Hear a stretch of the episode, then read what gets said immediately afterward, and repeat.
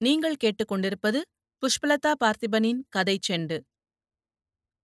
ஜெயகாந்தன் எழுதிய ஒரு மனிதன் ஒரு வீடு ஒரு உலகம். அத்தியாயம் ஏழு. சாயரட்சையிலேருந்து நானும் திரௌபதி அம்மனை தான் வேண்டிக்கின்னு இருந்தேன். நல்லபடியா இவ பெத்து பொழைச்சி அந்த புருஷங்கார பாவியோட போய் குடுத்தன நடத்தணும்னு. ஆச்சே பத்து வருஷத்துக்கு மேல இப்ப என்ன பூட்டுதா? புள்ள இல்லாட்டி? அவ மாமியாக்காரி அதுக்காக ஒரு பொண்ண அப்படியா படுத்துவா? இதே ஒரு சாக்கா வச்சுக்கின்னு. அவன் என்ன மனுஷனோ?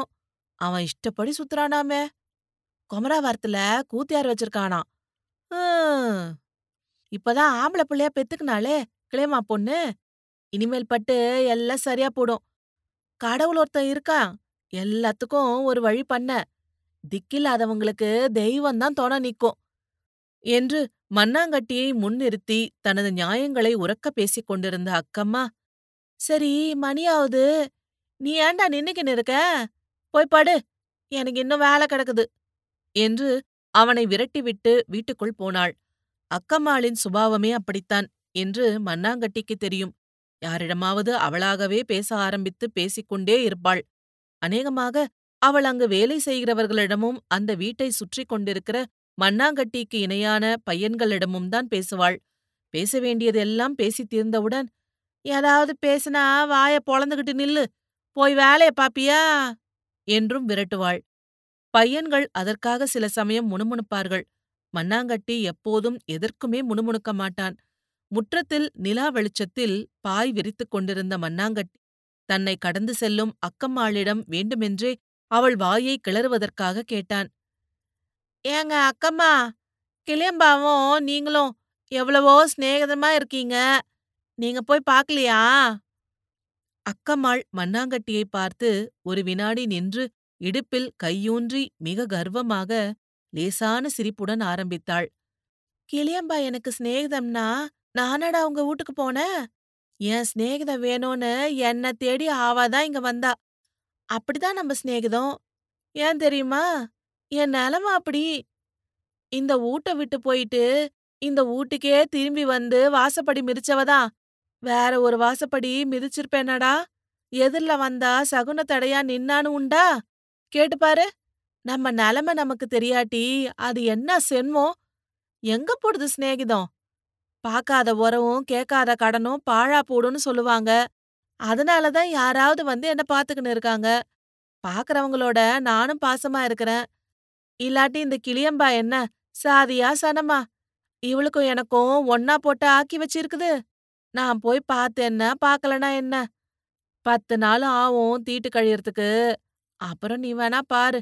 அவ இங்கதான் புள்ளைய தூக்கிக்கின்னு மொத முதல்ல வராளா இல்லையான்னு. அப்படி வரல. என் பேரு அபிராமி இல்ல. என்று சொல்லிக்கொண்டே மறுபடியும் கிளியம்பாளுக்காக கடவுளை பிரார்த்தித்தவாறு உள்ளே போனாள் அக்கம்மா. ஹென்றி மாடியில் நின்று எல்லாவற்றையும் கேட்டுக்கொண்டே தெருவையும் பார்த்து கொண்டிருந்தான். அவன் நிற்பதை மண்ணாங்கட்டி அக்கம்மாள் இருவருமே கவனிக்கவில்லை. அவர்களுக்கு அவனைப் பற்றிய நினைப்பே இல்லை. அக்கம்மாளின் பெயர் அபிராமி என்கிற விஷயம் இப்போதுதான் மண்ணாங்கட்டிக்கே இந்த பேச்சின் போதுதான் தெரிந்தது. ஹென்றியும் தான் கேட்டுக்கொண்டிருந்தான். ஆனால் இந்த பெயர் விஷயத்தை கிரகிக்கவே இல்லை. தெருக்கோடியில் மணியக்காரர் வீட்டின் முன்னால் நிழல்கள் அசைவது தெரிந்தது. சில வினாடிகளில் அங்கே இவனுக்கு புரியாத முறையில் உரத்த குரலில் பேசும் குரல் கேட்டது. தூரத்தில் யாரோ கும்பலாக நிலா வெளிச்சத்தில் வெள்ளையாக மிதப்பது போல் நடந்து வந்தார்கள். வந்தவர்கள் மணியக்காரர் வீட்டுக்குள் மறைந்தனர். ஒரு கனத்த குரல் தெருவில் வந்து ஹென்றிக்கு புரியாத முறையில் யாரையோ அழைத்து என்னவோ சொல்ல அவர்தான் மணியக்காரர் கவுண்டர் என்று ஹென்றி தீர்மானித்தான். ஹென்றி தெருவை பார்த்து கொண்டிருந்தான். சிறிது நேரத்தில் மணியக்காரர் வீட்டு முன்னாலும் சந்தடி அடங்கிற்று. ஒரு நிழலும் இல்லை. வெகு தூரத்தில் கட்டை வண்டிகள் வரிசையாக செல்லும் சத்தம் சக்கரங்களின் அச்சு மசியில்லாமல் இழைகிற ஒலியுடன் தொடர்ந்து கேட்டது. ஹென்றி நிலா வெளிச்சத்தில் எதிர் வீட்டை பார்த்தான். அவன் செவிகளில் பப்பாவின் குரல் கேட்டது. மகனே! என்ன பப்பா? ஒண்ணுமில்ல மகனே. நீ என் பக்கத்திலேயே இருக்கணும். நான் உன்னை மகனே மகனேன்னு கூப்பிட்டுக்கிட்டே இருக்கணும். உன்னோட நான் பேசிக்கிட்டே இருக்கணும். உன்கிட்ட நான் என்ன பேசுறது? எப்படி பேசுறது மகனே உனக்கு நான் எவ்வளவோ சொல்லணும் இந்த பக்கமெல்லாம் யாருமே தன் மகன மகனே மகனேன்னு கூப்பிடுறதில்ல ல எனக்கு உன் பேர் கூட மறந்து போகுது. நீ எல்லாருக்கும் ஹென்றி. எனக்கு நீ மகன்தான? இல்லையா மகனே? என்று அந்த பிஞ்சுக் கையில் அவர் முத்தம் கொடுக்கிற பொழுது, அவனது மெல்லிய புறங்கையின் மேல் அவரது அரை மீசையின் கட்டை ரோமம் குத்துகிறபோது, அதில் ஒரு குறுகுறுப்பும் சுகமும் விளைய, தலையை அண்ணாந்து சிரிக்கிறான் குழந்தை. பப்பா, மம்மி கூட என்ன சோனின்னு தானே கூப்பிடுது? எனக்கு பயண்டா மகனே. மகனேன்னு கூப்பிடாம ஹென்றி ஹென்றின்னு கூப்பிட்டா, நீ எங்க எனக்கும் ஹென்ரியாவே ஆயிடுவியோன்னு. நீ என்னைக்கும் எனக்கு மகனாகவே இருப்பியா மகனே? S Pappa, I am Pappa. And I will be. Pappa, நீ உங்க பப்பாவ பத்தி சொல்லுவியே, அந்த கதை சொல்லு பப்பா. அவன் தமிழில் பேசினால் பப்பாவிடம் ஒருமையில்தான் பேசுகிறான். என்ன எங்க அப்பா மகனேன்னு கூப்பிட்டதே இல்ல மகனே. அவர் என்ன கூப்பிட்டதே இல்ல மகனே. அதட்டியிருக்கார், அடிச்சியிருக்கார் டாயின்னு தான் கூப்பிடுவார். அதுக்கப்புறம் கழுத, நாயின்னு ஏதாவது சொல்லுவார். அந்த ஒரு டாயிலேயே வயித்துல எனக்கு என்னமோ நடுங்கும். கிட்ட போய் நிப்பேன். அவர் என்னமோ கேப்பார். நான் என்னமோ சொல்லுவேன். அப்புறம் அடிப்பார். அதுக்கப்புறம் நாம ஏன் செத்து போயிடக்கூடாதுன்னு நான் நினைப்பேன் சில சமயத்துல இப்படி அடிக்கிற இந்த அப்பா ஏன் செத்து போகக்கூடாதுன்னு நினைப்பேன் அப்புறம் அதுக்காக வருத்தப்படுவேன். அப்பவெல்லாம் நான் நினைச்சுக்குவேன் நான் சாகாம இருந்து பெரியவனானா, எனக்கு ஒரு மகன் பிறந்தா அவன நான் அடிக்கவே மாட்டேன்னு நினைச்சுக்குவேன் கொஞ்ச நாளைக்கு அப்புறம் அவர் என்ன அடிக்கிறத நிறுத்திட்டாரு. ஆனா, அவர் ரொம்ப நல்லவர் மகனே. அவர் அடிச்சாலும் அடிக்கலனாலும் அவர பார்த்தாலே எனக்கு பயமா இருக்கும். அவர் நிறைய படிச்சிருக்கார். படிப்புனா தமிழ் படிப்பு தான். நம்ம வீட்டுக்கே புலவர் வீடுன்னு பேரு. நெறைய ஓலைச்சுவடிகள் எல்லாம் படிப்பாரு. அவர்தான் எனக்கு குரு. நம்ம ஊர்லயே ஒரே ஒரு ஐயர் இருந்தாரு. அவர்தான் இங்கிலீஷ் பள்ளிக்கூடத்துக்கு வாத்தியார். நான் அவர்கிட்ட படிக்க போவேன். அவர் சொல்லுவாரு, நீ எல்லாம் எதுக்குடா இங்கிலீஷ் படிக்கணும்? அது உத்தியோக படிப்புடா. எல்லாருமே உத்தியோகத்துக்கு போகப்படாதுடா. நீ உங்க அப்பங்கிட்டயே தமிழ் படிச்சுக்கோன்னு சொல்லுவாரு. அதெல்லாம் எவ்வளவு சரின்னு போக போகத்தான் புத்திக்கு புரியுது. எது ஒண்ணுமே அப்படிதான் மகனே. சொல்ல வேண்டிய நேரத்துல சொல்லிடணும். புரியும் போது புரியும். அப்படிதான் மகனே நான் உன்கிட்ட என்னென்னவோ பேசிக்கிட்டு இருக்கேன். உனக்கு புரியுதா மகனே? ஓஎஸ் புரியுது பப்பா. எதுக்கு உன்ன உங்க பப்பா அடிப்பாரு? தெரியல மகனே. ஒருவேளை அதுவும் ஒரு ஆசைதானோ? என்று சொல்லி எதையோ நினைத்து சிரித்த பிறகு, தான் சொன்னதை உறுதிப்படுத்துவதற்காக மறுபடியும் சொன்னார். ஆமா, அதெல்லாம் கூட ஆசைதான். உன் மேல எனக்கு நெறைய ஆசை உண்டு. ஆனாலும் நான் உன்ன அடிக்க மாட்டேன். ஏன் சொல்லு? நீ அடிச்சா நான் அழுவேன். தா நான் என்ன செய்வேன்? நான் அழுதால் நீயும் அழுவ. ஆனா எங்க அப்பா அழமாட்டார். அவருக்கு அடிக்கடி கோபம் வரும். கோபம் வந்தவங்களெல்லாம் ஆசை உள்ளவங்கள கஷ்டப்படுத்துவாங்க. எனக்கு கோபமே இல்ல மகனே. உனக்கு கோபம் வருமா? ம்ஹும். யாராவது உன்ன அடிச்சால்? ம்ஹும். என்னை யாராவது அடிச்சால்? அப்போ வரும். பப்பா சிரிக்கிறார். அப்ப கூட வரக்கூடாது மகனே. யாராவது வந்து நம்ம அடிச்சா வாங்கிக்கணுமா? யாரையும் யாரும் அடிக்கக்கூடாது மகனே. அடிச்சால்? நான் தான் யாரையும் அடிக்கக்கூடாதுன்னு சொல்றேனே. அது சரி, நீ சாயங்காலம் விளையாடினியா? ஓ! யாரோட விளையாடின? என்ன விளையாடின? ஜானி ஒரு பந்து கொண்டு வந்தான். பெரிய பந்து பப்பா. நாங்கெல்லாம் கிரவுண்ட்ல அத உதைச்சோம். அப்பதான் நீ வந்த. நான் உடனே ஓடியாந்துட்டேனே. நீ ஸ்கூலுக்கு எப்ப போகப் போற? பப்பா, நான் ஸ்கூலுக்கு மட்டும் போகல பாப்பா எனக்கு உத்தியோகம் ஒன்னும் வேணாம்.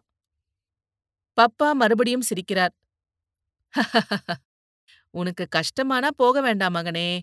உனக்கு கஷ்டமான காரியம் எதுவானாலும் நீ செய்ய வேணாம். நீ விளையாடு. சந்தோஷமா இரு. நான் உயிரோட இருக்கிற வரைக்கும் ஒருவேளை சாப்பாட்டுக்கு கூட நீ எதுவும் செய்ய வேணாம். அதுக்கப்புறம் கூட நீ ஒன்னும் கஷ்டப்பட வேணாம். எல்லாத்துக்கும் கடவுள் ஒரு வழி காட்டுவான். நம்ம நாமே கஷ்டப்படுத்திக்கிற காரியத்துக்கு தான் கடவுள் கூட ஒன்னும் பண்ண முடியாது. உனக்கு புரியுதா மகனே? ஓ! கடவுள்னா காட் தான? காட்னா யாரு பப்பா? மகனே, எனக்கு கடவுள் நீதான்டா. எப்படி ஏன்னெல்லாம் கேட்டா பதில் சொல்ல முடியாது. உனக்கு நான் காட்னா எனக்கு காட் யார் பாப்பா நான் உன்னை கண்ட மாதிரி உனக்கு எப்பவாவது ஏதாவது வரும் அப்போ நீயா தெரிஞ்சுக்குவ மகனே அப்போது மம்மி அங்கே வருகிறாள். ஹென்றி இருவரையும் பார்த்து மம்மியிடம் ஆங்கிலத்தில் சொல்கிறான். மம்மி நாங்க இப்ப கடவுள பத்தி பேசிக்கிட்டு இருக்கோம். பப்பா சொல்றார் நான் தான் அவருக்கு கடவுளாம் உனக்கு யார் மம்மி கடவுள்? என் கடவுள் லார்ட் ஜீசஸ் கிரைஸ்ட் என்று சிலுவை குறியிட்டுக் கொள்கிறாள் மம்மி. ஹென்றி மேலுதட்டை மீட்டிக்கொண்டு சுவரில் தொங்கும் கிறிஸ்துவின் படத்தை பார்க்கிறான். எனக்கு யார் கடவுள்னு சொல்லட்டுமா? சொல்லு சோனி. பப்பா அண்ட் மம்மா என்று இருவரையும் இரண்டு கைகளாலும் தொட்டு அணைத்துக் கொண்டு எனக்கு கடவுள் என்று சொன்னதும் மம்மி குனிந்து அவன் நெற்றியில் முத்தமிடுகிறாள். பப்பா மம்மியுடன் தமிழில் பேசும்போது மிகவும் மரியாதையாக பேசுவார். மம்மி பர்மாவில் இருந்தவள். ஹென்றி பேசுகிற தமிழ் அவள் மூலம் கற்றதுதான் மம்மி சொல்லுகிறாள். இதெல்லாம் நல்லாதான் இருக்குது. ஸ்கூலுக்கு மட்டும் போக மாட்டேங்கிறியே. என்னையும் உங்க பப்பாவையும் அப்புறம் காப்பாத்துறது யாரு? நீ நல்லா படிச்சு பெரிய உத்தியோகம் பார்த்து பெரிய மனுஷனா வந்துச்சுனா தானே நல்லா இருக்கும். பப்பாவும் ஹென்ரியும் ஒருவரை ஒருவர் பார்த்து லேசாக சிரித்துக் கொள்கின்றனர். பள்ளிக்கூடம் போகணும்னு நல்லா படிக்கணும்னு நீங்க அடிக்கடி அவனுக்கு சொல்லுங்க. ஆனா அவனை அழ அழ இழுத்துக்கிட்டு போய் பள்ளிக்கூடத்துல விட வேண்டாம். அழுதும் பயந்தும் படிக்கிற படிப்பு அவனுக்கு வேண்டாம். என்பார் பப்பா. அப்போ பிற்காலத்துல அவ என்ன பண்ணுவா?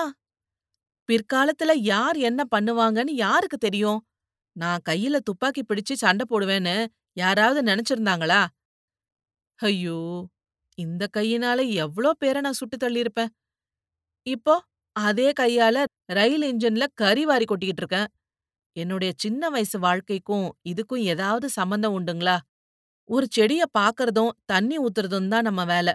அதுல என்ன காய்க்கணுங்கிறதும் எப்படி காய்க்கணுங்கிறதும் நம்ம தீர்மானமில்ல. பப்பா அப்படித்தான் பேசுவார். அதனாலேயே பப்பா பேசுறது மம்மாவுக்கு ஸ்கிரிப்சர் மாதிரி இருக்கும். அவர்கள் இருவரும் பேச ஆரம்பித்துவிட்டால் ஹென்றி மௌனமாகி விடுவான். சில சமயங்களில் மம்மா தொடர்ந்து இங்கிலீஷிலேயே பேசுவாள். பப்பா தமிழ்லேயே பேசுவார். உங்களுக்கு நிஜமாகவே அவனது எதிர்காலத்தை பற்றி கவலை இல்லையா டியர்? இல்லை. அவனை பற்றி கவலைப்பட எனக்கு நியாயமில்லை. அவனே எனக்கு ஒரு வரப்பிரசாதம். யூ மீன் பூன் அப்படின்னா? கடவுளுடைய ஆமாமாம். கடவுளுடைய அருளை கூட நாம தான் காப்பாத்தணும். ஆனா கவலைப்படுறது நியாயமில்ல ஆனா உங்கள பத்தி எனக்கு ரொம்ப கவலை இருக்கு. நான் சொன்னா வருத்தப்பட மாட்டீங்களே.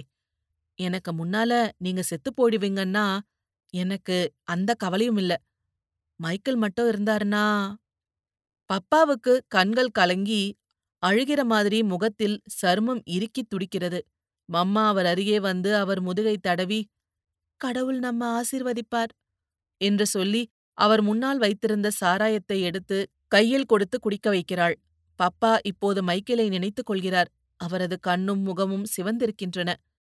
இருபது மைல் அவரை நான் முதுகிலே தூக்கிட்டு நடந்தேனே அதுக்காக கூட இன்னொரு நாள் அவர் உயிர் வாழல. அதனாலே நான் அவரை தூக்கிக்கிட்டு வந்தேனே அது வீணா? அப்படி நான் நினைக்கலாமா? ராணுவ தர்மம் என்னன்னு தெரியுமா? காப்பாத்த முடியுங்கிற நம்பிக்கை இல்லாதவங்கள கஷ்டப்பட்டு தூக்கிக்கிட்டு போறது வீண். அவங்க அதிகமாக கஷ்டப்பட்டு சாகாதபடிக்கு ஒரு புல்லட்ட செலவு பண்ணலாம். மைக்கேல் கூட ப்ளீஸ் கில்மீன்னு தான் சொன்னாரு. எனக்கோ அவர் பழிச்சிடுவாருன்னு நம்பிக்கை இருந்தது. நான் இருபது மைல் என் நம்பிக்கைய சுமந்துகிட்டு நடந்தேன் என்று எத்தனையோ வருஷங்களுக்கு முன்னால் செத்துப்போன மைக்கேலை நினைத்துக் கொண்டு அவர் இப்போது அழுவது மம்மிக்கே ஆச்சரியமாக இருக்கிறது. மைக்கேல் எதுக்காக செத்தார்? எவ்வளவோ பேர் செத்துப்போனாங்களே சண்டையில. அதெல்லாம் எதுக்காக? நான்? என் கையாலே எவ்ளோ பேர சுட்டு தள்ளினேனே. அதெல்லாம் எதுக்காக? ராணுவத்துல நான் சேரலனா மைக்கேல சந்திச்சிருக்க முடியாது. மகனே நீ கூட எனக்கு கிடைச்சிருக்க மாட்ட. அன்றைக்குத்தான் முதல் தடவையாக ஹென்றி அந்த விஷயத்தை கேட்கிறான். இத்துடன் அத்தியாயம் ஏழு முடிவடைகிறது. நீங்கள் கேட்டுக்கொண்டிருப்பது புஷ்பலதா பார்த்திபனின் கதை செண்டு. நன்றி.